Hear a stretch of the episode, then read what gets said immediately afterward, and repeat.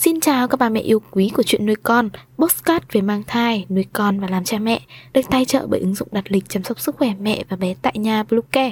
Mình đang Ngân, hôm nay trong chuyên mục về chăm sóc trẻ sơ sinh và trẻ nhỏ, chúng ta sẽ cùng nhau đi tìm hiểu về bốn điều hiển nhiên ở bé sơ sinh mẹ nên biết để thôi bỡ ngỡ khi chăm con. Các mẹ hãy tải ngay app Bluecare để đặt lịch tắm bé, điều dưỡng vú em, chăm sóc trẻ sơ sinh, xét nghiệm và điều trị vàng da cho bé tại nhà, nhắc và đặt lịch tiêm chủng. Ngoài ra, Bluecare còn cung cấp các dịch vụ xét nghiệm níp lấy mẫu tại nhà, massage mẹ bầu, chăm sóc mẹ sau sinh, thông tắc tia sữa, hút sữa và rất nhiều dịch vụ y tế tại nhà khác. Truy cập website bluecare.vn hoặc like 24 trên 7 098 576 8181 để được tư vấn cụ thể các mẹ nhé.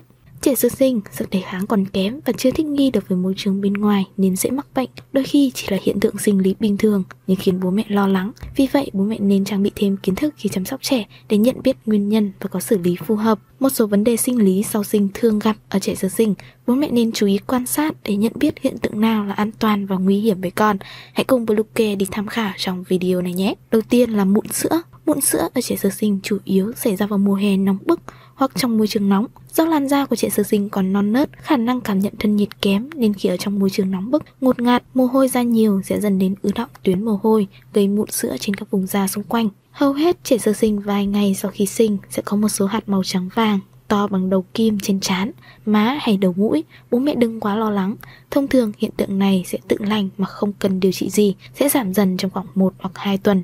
Một số trường hợp khác trẻ sẽ tự khỏi sau 4 đến 6 tháng. Thứ hai, ban đỏ sinh lý. Ban đỏ hay còn gọi là ban đỏ dị ứng ở trẻ sơ sinh xảy ra trong khoảng từ 30 đến 70% trường hợp, phổ biến hơn ở trẻ sinh đủ tháng và ít gặp hơn ở trẻ sinh non. Khi trẻ mới sinh hoặc sau khi sinh được 2 đến 3 ngày, trên mặt trên người trẻ xuất hiện các ban đỏ, đường kính khoảng 1cm liên kết thành một mảng lớn, thường sẽ lặn và lành sau 7 đến 10 ngày mà không cần điều trị đặc biệt. Có hai nguyên nhân có thể gây ban đỏ ở trẻ sơ sinh. Một là phản ứng dị ứng ở trẻ sơ sinh, là do trẻ sơ sinh hấp thụ một số chất gây dị ứng và nội tiết của mẹ qua sữa và đường tiêu hóa. Nguyên nhân thứ hai là trẻ sơ sinh có làn da mỏng manh, mạch máu dưới da phong phú, lớp biểu bì mỏng nên ban đầu xuất hiện sau khi bị kích thích bởi không khí, quần áo và đồ tắm. Hiện tượng thứ ba là vàng da sinh lý. Trẻ sơ sinh bị vàng da sinh lý xuất hiện từ 2 đến 3 ngày sau sinh, cao nhất vào ngày thứ tư đến thứ sáu và giảm sau 7 đến 10 ngày, trong khi trẻ sinh non thường xuất hiện vào ngày thứ ba hoặc thứ 4, đặt cao nhất vào ngày thứ sáu và thường kéo dài nhiều ngày. Sau một tháng,